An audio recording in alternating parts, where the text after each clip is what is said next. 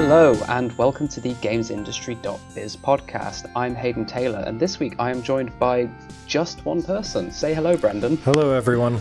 I am Brendan Sinclair. yes, the, the GI team has been has been scattered thanks to a, a slew of uh, holidays and illnesses, but that leaves us, uh, you know, I, I, think between the two of us, we're more than equipped to talk about uh, the news that has kind of defined this week, which would be what everyone's been talking about, which is, of course, loot boxes. Uh, here in the UK, a uh, nine month long parliamentary inquiry into the immersive and addictive technologies has finally published its report, and among its recommendations are that loot boxes should be regulated under the Gambling Act and their sale be banned to children. Uh, I feel like this has been a long time coming, and obviously there's a lot of other stuff in the report, but I, I feel like the regulating it under the Gambling Act as a recommendation for the UK government is without a doubt the headline here. So, what are your thoughts on this, Brendan?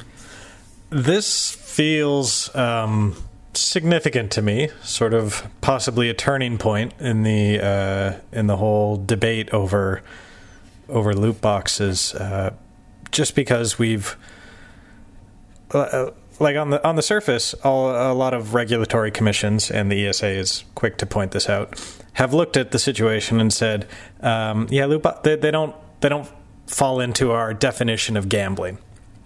Like they may look at it and kind of go, "That's yeah, no, I see why you're complaining about this, but no, that that's that's not gambling. You can't cash out, so it's not the same." Um, but that doesn't that doesn't necessarily mean it's harmless or something that shouldn't be you know, regulated, self regulated, um, curbed, given some sort of protections around. Of course, the, the thing with the ESA comments, because they released their statement uh, last night or yesterday, um, and yeah, they said gambling regulators all around the world have said that loot boxes aren't gambling, but that that stance kind of misunderstands what the purpose of a regulator is. A regulator interprets and enforces the law, and like the key distinction we've got here with this report is they are recommending essentially a change to the law. So the ESA's stance, those two things just don't really compare in the way that the ESA is using them. Yeah, like the, the UK regulator might have said previously, this doesn't fit our, our legal definition of gambling, but we've just got a, a you know some some traction here uh, in in Parliament now to maybe change that that definition or or institute new laws yeah. that, that would affect this. Yeah, and this this inquiry, like I said, it's been going on for about nine months. They've taken evidence from across the games industry, from academics, from influencers, from developers, from trade associations. They've they've been pretty thorough, and you know I've I've watched I think I think every single one of the inquiries as they've been happening live, and the way I've seen it is that this has been an opportunity for the games industry to say look, we understand that that games cause a lot of concern to people who are perhaps a little bit misinformed.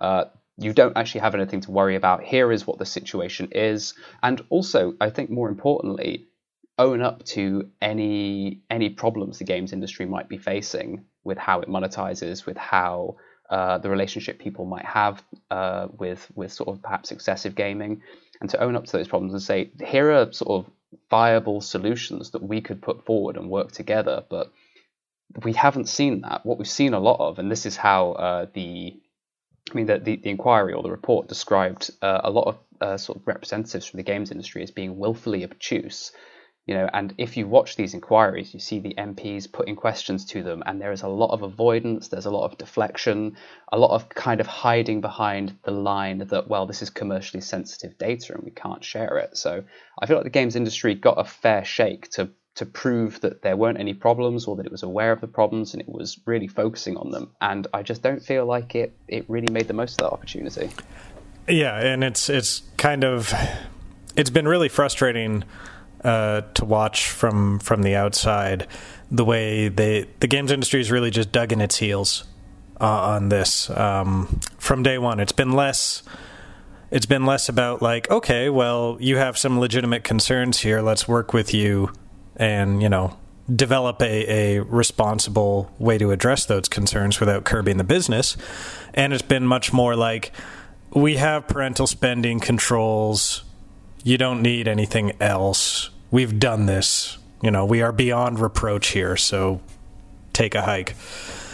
And, and that attitude Yeah, doesn't doesn't really play that well with with um, legislators. I don't think. yeah, you know, the, the legislators they were they were going in, or sorry, the MPs they were they were going in looking for answers, trying to gain a real picture and understanding of what the games industry is like and its problems, and they spoke with academics as well. Who I think one of the mo- most telling things from academics was like there isn't actually a huge body of evidence, and we're struggling to put together really comprehensive studies because gaming companies they have all of this data and they don't let us look at it. Um, I think the one, one academic said that game companies have a flashlight while they're scrabbling around in the dark with a match, effectively, just meaning that they're just not they just don't have access to everything they need to kind of conduct the studies to paint a really full uh, picture of the actual problems.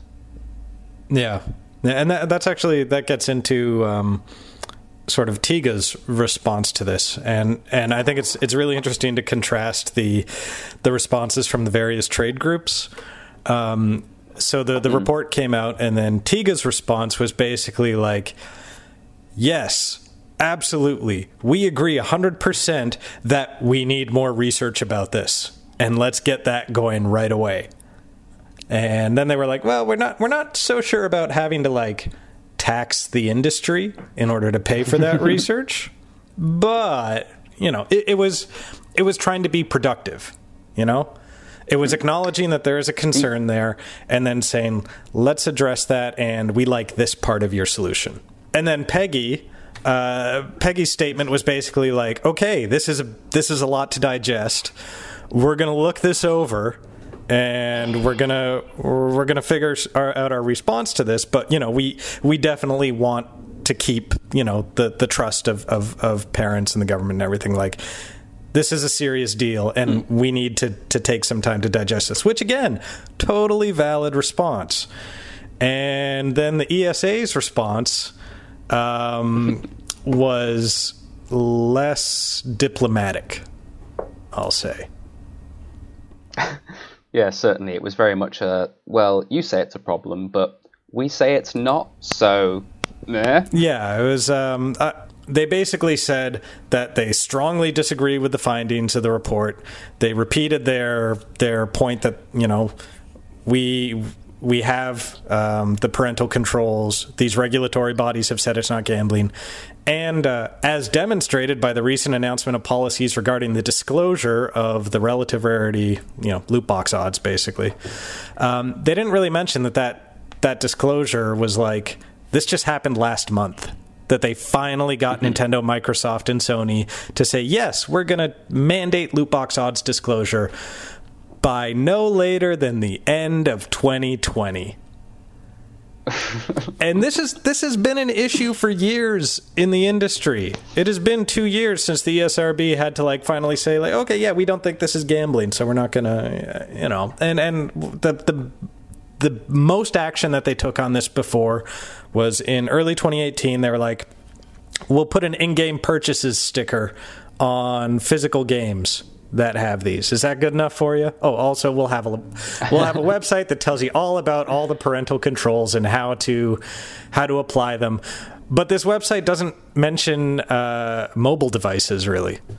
Like there's a an offsite link to a Google Play thing that says, "Hey, here's how you do it on on Android devices," and there's no mention of iPad or iOS, iPhone stuff at all, which is just bizarre. Oh, also, of course, PC storefronts don't mandate the odds disclosures. Valve won't even talk to us about that. So, like, there's there's pretty significant parts of the industry here that aren't even on board your weak sauce end of 2020 commitment.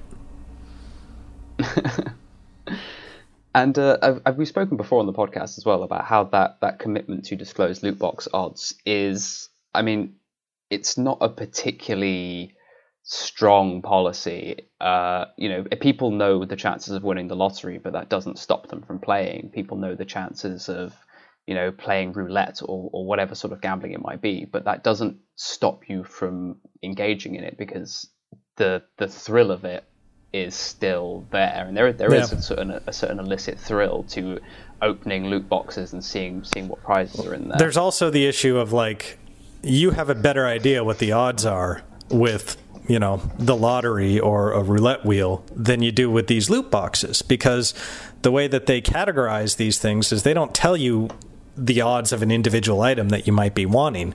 They just say, "What is that? Is that a super rare item?" Okay, well that's less than 1%. And and that's, you know, that's the difference between getting bumped up to first class for free on a flight or getting struck by lightning 3 times in an hour.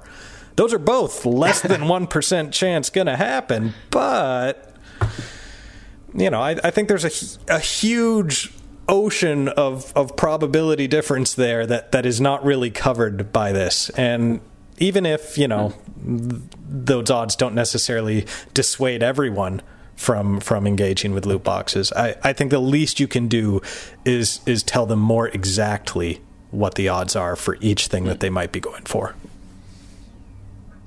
Yeah, absolutely. Um, I think as well, I also wanted to bring it back quickly to uh, the levy, which you mentioned earlier, because I think this is a really interesting uh, part of part of this report and something to come out of it. So, uh, for those who haven't been keeping up with it, part of the uh, findings from the report, one of the suggestions was an industry levy to help pay for research into uh, gaming disorder, effectively, or the, they referred to it as problems with long-term, sorry, the problems with the effect of long-term gaming. Uh, so interpret that how you will. But I think the levy is a very interesting one. It seems a little bit more divisive. Uh, there are concerns about impartiality, I suppose, but the the inquiry did stress that any research they did that was funded with the levy would have to remain impartial. So it's not like EA is standing there saying, "Hey, we're going to give you some money to research loot boxes for us. Here's the result we're looking for. It's very much, you know, gov- the government going into the pockets of these companies, taking a little bit out, and then passing it on to academics. But I'm just wondering what your thoughts are on the levy, Brendan. Do you think it's a step in the right direction? Do you think it's something the industry will go for at all? I don't think the industry is going to be all that eager to go for it. Um, I I'm not. I'm not like solid on this, uh, on my my position on on that idea here. I mean, just because like I think, I think if if you do put this this tax on on the game makers, it just gets passed on to the consumers anyways. Um, and and that's you know like that might be not great, but like it, this research should get done uh, I, I, would like it to be mm. done, you know, in in a method that convinces me, like, yes, this is independent. Um, and yeah, like I'm not. I'm not strongly opposed to it for sure. I think there's a way to do this where, uh, where the the publishers are actually like contributing to the research to find out whether or not what their actions are doing is is you know really harmful especially when you have you know the, the the stance from a lot of game companies is that you know there isn't the gaming disorder perhaps isn't a problem or it is perhaps an overstated problem. And I think there is an argument that you know if that is your stance and everyone is saying the you know the World Health Organization is saying to you no it is a problem. Here is here is what we think about it then perhaps maybe the games industry should be like, okay, well, we will prove to you that it's not a problem. We will commission funding that is impartial, and we are confident that there is nothing to be worried about. So let's actually take some initiative with this and invest in some funding and demonstrate that it's it it is perhaps more it is perhaps an overblown concern or, or whatever it is that it might actually be. See, I think I think that actually is something that the industry might be even more reluctant to do.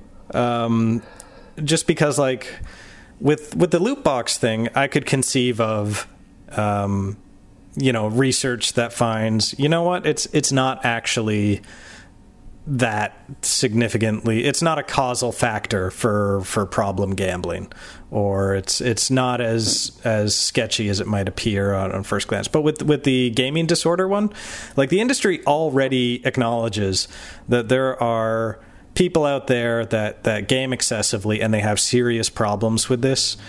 And the question now is just like how how many people how big a problem is that and then it kind of becomes like an issue of okay, well, what's an acceptable number of lives for you to destroy with you know your your your endless treadmill games as a service Skinner boxes? Um, what's an acceptable number of lives to destroy like that? And that's a really difficult thing to answer. I mean, if it's just if it's just you know one dude in Wyoming, we'll call him Gary. It's like, uh, are we gonna are we gonna hamstring the entire industry because of Gary? Mm, I don't know, but you still have to at some point say like, yeah, okay, so this is deeply harmful to some people, and we we shouldn't just be like it's not right to just write those people off entirely, right? Someone's got to think of Gary. Someone does have to think of Gary. It's also interesting though. It, it, I suppose it depends depends how what you mean by hamstring the industry though, and and what sort of implementations might be put in place if gaming disorder, if there is extensive research done into gaming disorder, and it is found that it's perhaps a worse problem than we thought, or not a, not so much a bigger problem than you think. Yeah, the ham, hamstring the industry is, is maybe a bit dramatic, but uh, like there's it's it's it's difficult also with the loot box thing to like come up with okay, what are the effective ways that we can address the concerns um, without without either completely just being way too broad in what we're disallowing or being so narrow that it's really easy for people to say, "Oh, okay, well we'll we'll tweak this one thing minorly and then we've just gotten around your your your rules." And the thing with loot boxes as well is that I don't think many people would say that all loot boxes are universally bad or universally share similarities to gambling. Like I believe there there are ways to implement loot boxes that are less pernicious. But when you see, especially with some of the recent ones like NBA 2K20, they really lean into the gambling aesthetic and the feel of gambling. Like I say, like that illicit feeling you get when the, the dial spins and you get that fantastic prize or whatever it is you're after. And again, it's kind of the games industry because it's been so closeted in its approach to dealing with dealing with the inquiry and has used a lot of sort of smoke and mirrors to try and deflect away from the problem. It's left us in this position where loot boxes are now seen as just universally bad and there is no gray here anymore. It's you know the NBA 2K20 is now just as bad as Overwatch um, or just as bad as something more innocuous. Um, and I think I think that's the real problem is you know, loot boxes I don't think are are inherently bad or inherently related to gambling, but it's often the way in which they are pushed, some of the psychological tricks that are used to draw you in, make you spend more than you wanted to. That's where the line starts getting really blurred. And each one of those those tricks might be completely defensible in and of itself. It's like, oh, okay, well, you just unwrapped a, a rare card in your FIFA Ultimate Team pack, so we're going to have a bunch of streamers and a big fanfare come in. But like when you when you combine that with everything else about the process, it it just sort of like becomes this this one gross mess of it's like yeah this is this is not cool when it's all together. Um, I, I think one thing that would I would be fine with is just if you can uh, separate the monetization of the game from the loot box mechanic and that's in a lot of ways what you know where the loot box mechanic kind of came from right? How many every enemy that you kill in diablo is basically a loot box right? You might have something great might not have something great. But because you don't have to like spend money for each one that you open it's super cool and super engaging and people really love it. Now it's it's you know there are people those some of those excessive gamers that we've talked about might have played way too much diablo so that's another issue. Um, but I, I, I think my big problem with loot boxes the, the the longer that we just sort of stew in this in this debate is that um, and I know you didn't really want to use this word necessarily, but it's it's obfuscation on both ends of the deal. Like you don't because you're using these these virtual currency systems, and there are so many different kinds of premium currencies inside these games, they there are several layers removed from you know the the five dollars that you put down for your virtual currency gems or whatever, and and what you're actually spending. And and because so much of what you buy is like oh here if you if you pay this much we'll give you 300 extra gems with that. Or you're to you're to buy this you know weekly pass thing that also gives you this this grouping of of benefits. So it's really difficult to tease out exactly how much you're spending and what like the the dollar to fake gem currency or dollar to loot box conversion rate is so you don't know what you're you don't know what you're spending on it. But then also since it's a loot box, you don't know what you're getting out of it. And if we're talking about being, you know, just basic fairness to customers, when you're not telling them what they're spending and you're not telling them what they're getting, that seems like a really loaded transaction in favor of the people selling the stuff. And that is just because some consumers will go ahead and do that. That does not make it acceptable. Hmm. And you mentioned their virtual currency as well. I think part one of the problems with virtual currency is not so much the separation or um, between you know its value and its real world value, although that obviously is a problem. I think one of the things that makes virtual currency slightly more pernicious is that say you buy 500 gems, a loot box is 400 gems, and so okay, so you've still got a few gems left over, which might be fun until you realize that you have these gems left over and you've paid for them and they're just sat there and then you're not doing anything with them. So why don't you just buy a few more gems and then you can spend those ones that you've got there? And I think that's the loop that you get into. I think anyone who's played a live service game know, I used to play a lot of League of Legends, and I fell into that trap quite a lot. It's like, oh, I've got like 400 riot points, and I only need 200 more, so yeah, I'll, I'll buy an extra 500 in order to get this skin. And the cycle just kind of repeats itself. So when you combine that with, like you say, the, the, the separation between the value in game and, and the real world value, and then you combine it again with the randomized nature of loot boxes, it just becomes this completely, well, it becomes this very alluring and at the same time impenetrable loop that you just get stuck in. Yeah, that was um, when the Xbox 360 came out and people took their first steps into this whole mm. digital distribution thing. I think Microsoft was selling their Microsoft points in like 500 point bundles, but the price points for things were mostly 400 points or 800 points. Mm. And it's it became it, like I'm not I'm not sitting here trying to legislate hot dogs versus hot dog buns and how many we sell it. But but this is still just like it's one tactic that when combined with all the other tactics we see used, it just it crosses that threshold for me, and everyone's going to draw that threshold at a at a different place. It crosses that threshold from being just sort of like clever uh, or smart business to being like, no, nah, it's it's you're actually taking advantage of of people, and you probably shouldn't. Well, you shouldn't do that first.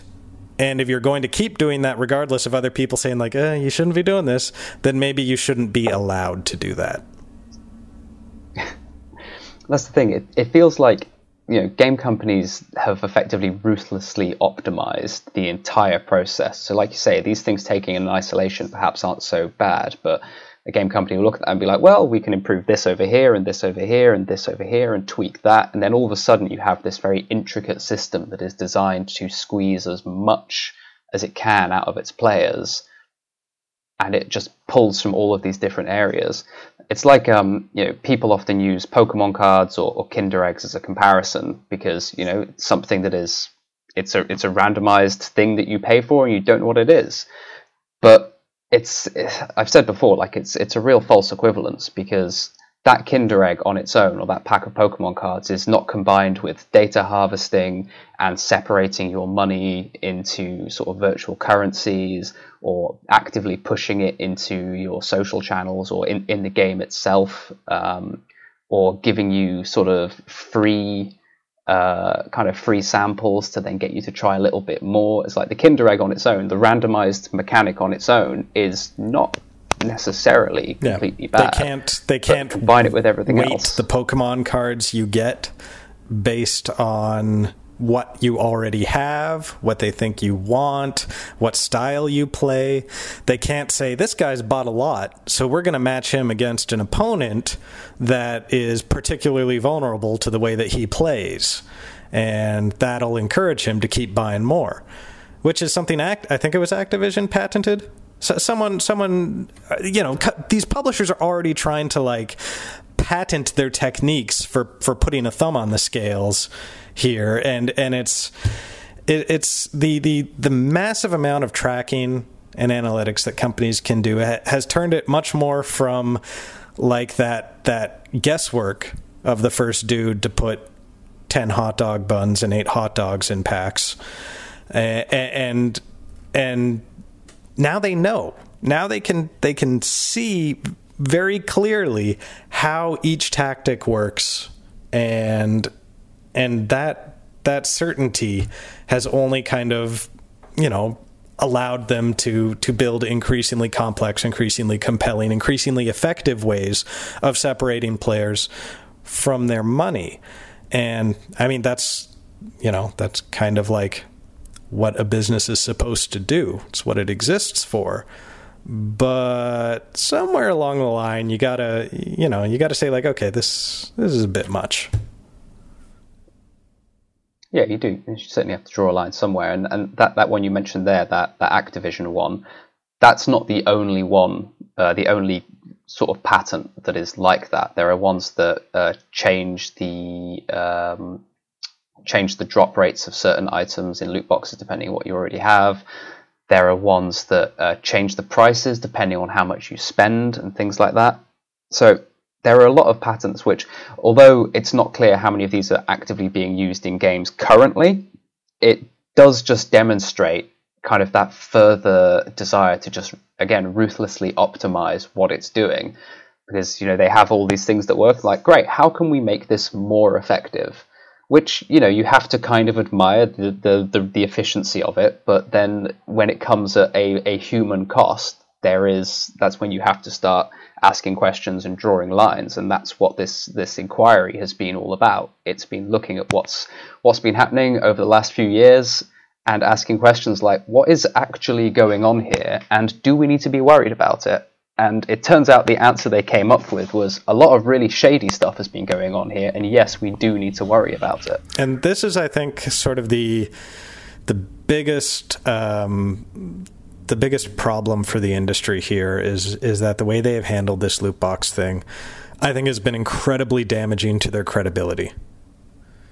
Um, they, I don't think that they will be viewed as, you know, socially responsible entities that are, you know, before it was like, oh, well, they're encouraging STEM and they are, uh, you know, they are they are injecting our you know our cities with with all kinds of great new jobs and they are having a really positive effect on on our world and it's it's a lot more like um, you know the way the way people view tobacco companies or or you know liquor companies or something like that. It's it's it's or gambling uh, outfits. it's it's it's a group of people that are sort of uh, engaged in some some sketchy behavior, and the the industry's refusal uh, to to in, engage with any of these concerns on what I would call a good faith level. Uh, the, the just the way that they have dug in their heels and not conceded anything, I think has has done a lot to to undermine some certainly my basic faith in in people in the industry to sort of do the right thing. Um, and and I, I think that carries through. And the, when when lawmakers and parents and the general population are are looking at your industry um, as one without that credibility, they're going to be a lot less inclined to be careful about the way they, you know, the way they, they put restrictions on your business. Absolutely. And I think the damage has already started to happen as well um, in terms of the, the industry's reputation. Uh, Damian Collins, who was the chair of the inquiry when he was speaking to the BBC the other day, um, shortly after the report came out, he was speaking, he was using these very, very broad terms to describe games, and he spoke as though these these problems that we're talking about are universal in all games, and this is what games are. All games are these online, service-based experiences that very, very heavily monetize in a very aggressive way, and that's because that's the perception that the industry has been unable to adequately destroy by, like you say, by not engaging in a, a good faith argument. You see it a lot in the responses that uh, sort of industry representatives, whether that's companies or trade associations, use. They use a lot of false equivalence. They say, "Well, you know, it's it's not really the same. You know, it's different because of this." And it's like, well, you you really have to look at the differences and the similarities. You know, you can't define it by just how it's different or just how it's the same. Um, you know, it is it is a complex grey issue with a lot of different different factors. And I thought the Ukie statement in particular was quite telling because uh, they didn't even mention loot boxes in their statement. They said that you know they were taking it with you know, considering it. Um, sorry, said they they were concerned about what had been said and they were they were going to look into it and you know continue doing their good work. And it was a very sort of safe vanilla statement that you expect from you know a, an organization in that position. But to just completely ignore the fact that this committee has said loot boxes should be regulated under gambling. This is a real problem. To just not even mention that in the statement shows, I think, that they don't have a legitimately solid defense to put out there, and all of their other defenses or false equivalences or deflections or whatever else they've been using have failed and they're still not going to admit to it, but they also don't have any solid ground to stand on when defending their position. Yeah, there's not much of a plan B either, I don't think. yeah, there really isn't. And the, one of the one of the other concerns I have is that when when these companies lose this credibility, um, with lawmakers and parents and everyone else. It opens the door for a lot more. Like in the U.S., um, Senator Josh Hawley uh, introduced legislation, and it's you know seen as like oh it's a ban on loot boxes, but it also includes any kind of like Candy Crush pay to speed up a timer mechanic, mm-hmm. and like that's not what people have been fighting over. I, I think that's not what the discussion has mostly been around, but we're at the point now where people that play Candy Crush, uh, which is going to be, you know, a lot of that mainstream audience, look at this. They play it, they get frustrated by it, they hate when they spend money on it, and they're already just like, oh, that's lame. So then a, a, law comes out and says, like, hey, we want to get rid of that. They're, they're going to look at that and they're going to say, like, hmm, I don't like that thing.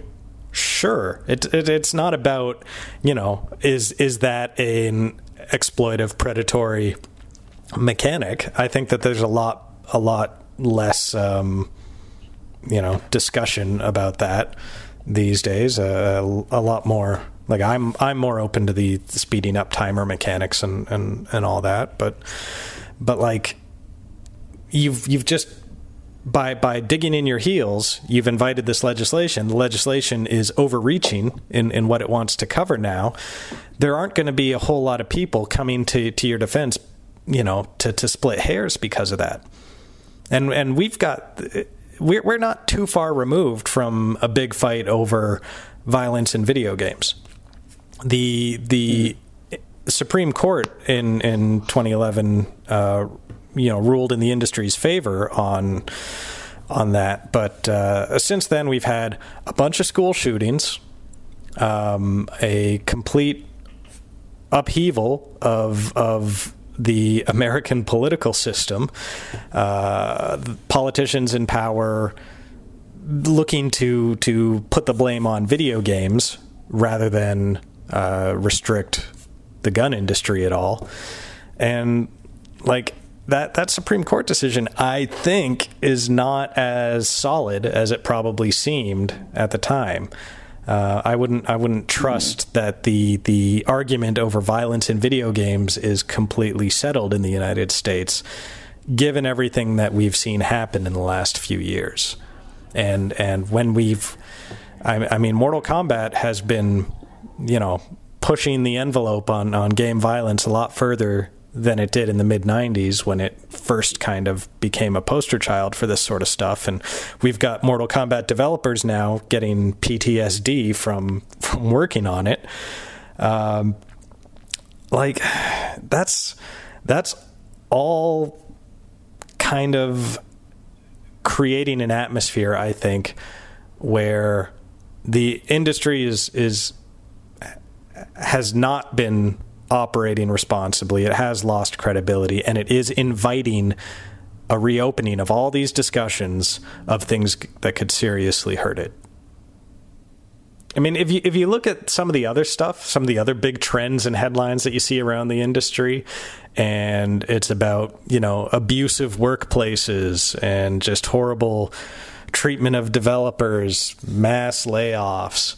Like this is this is not a you know cozy, friendly, happy-go-lucky picture that that the industry is putting forward lately. And it's it's the kind of thing where these they might not be directly related, uh, but the impression that people get of the industry, you know, they they absolutely all tie into that. I mean, look, look at the, the, the problems we have with like, you know, PewDiePie courting Mm, God, God. courting Nazis and and you know Ninja dropping the N word and and Discord having all these problems with you know white supremacists and like like there's you know mass shooters dropping video game memes uh, as as as they do it on you know with their their manifestos on video game forums. That's it's all bad stuff, all of it, and and when people look at this from the outside, I I don't think it's going to be all that unlikely for them to just kind of wrap the whole thing up in a trash bag labeled games industry and toss it to the curb. Worryingly, I, th- I think I think you're probably right there. Uh, you know, the games industry definitely needs to be more proactive. I think in dealing with these problems, and you see it in the language that you know organizations like the ESA use or uh, game companies use, where it is quite vague. It is often things. It, there's often sort of a suggestion of things being done and taking things very seriously, but there's never any sort of actionable plan put forward or any actually dissecting the issues and saying these this is the litany of problems that we actively have to deal with in the games industry now because currently things look very bad. And outsiders looking in think it looks worse than it is so what are we doing to actually abate those concerns and tackle those problems because it needs to be proactive and it needs to be transparent as well Yeah, well, what they've been doing for you know a decade or more, maybe, is just focusing on the positive. You know, and and there's something to be said for that approach, but hmm. I mean, it's much better if you publicly focus on the positive and then maybe quietly take out the trash when no one's looking. But I I don't think that they've really done that second part that well. And and, and like that's not on the ESA to do.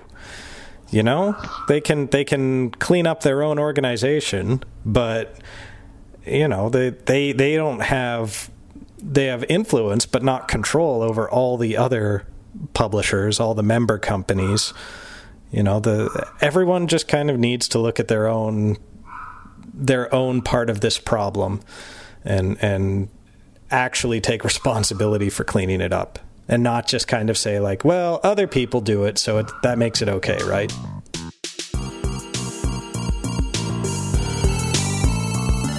Well, that's all we've got time for this week. Remember, you can find all the episodes of the podcast on all good podcasting apps, and you can find your daily dose of industry news over at gamesindustry.biz.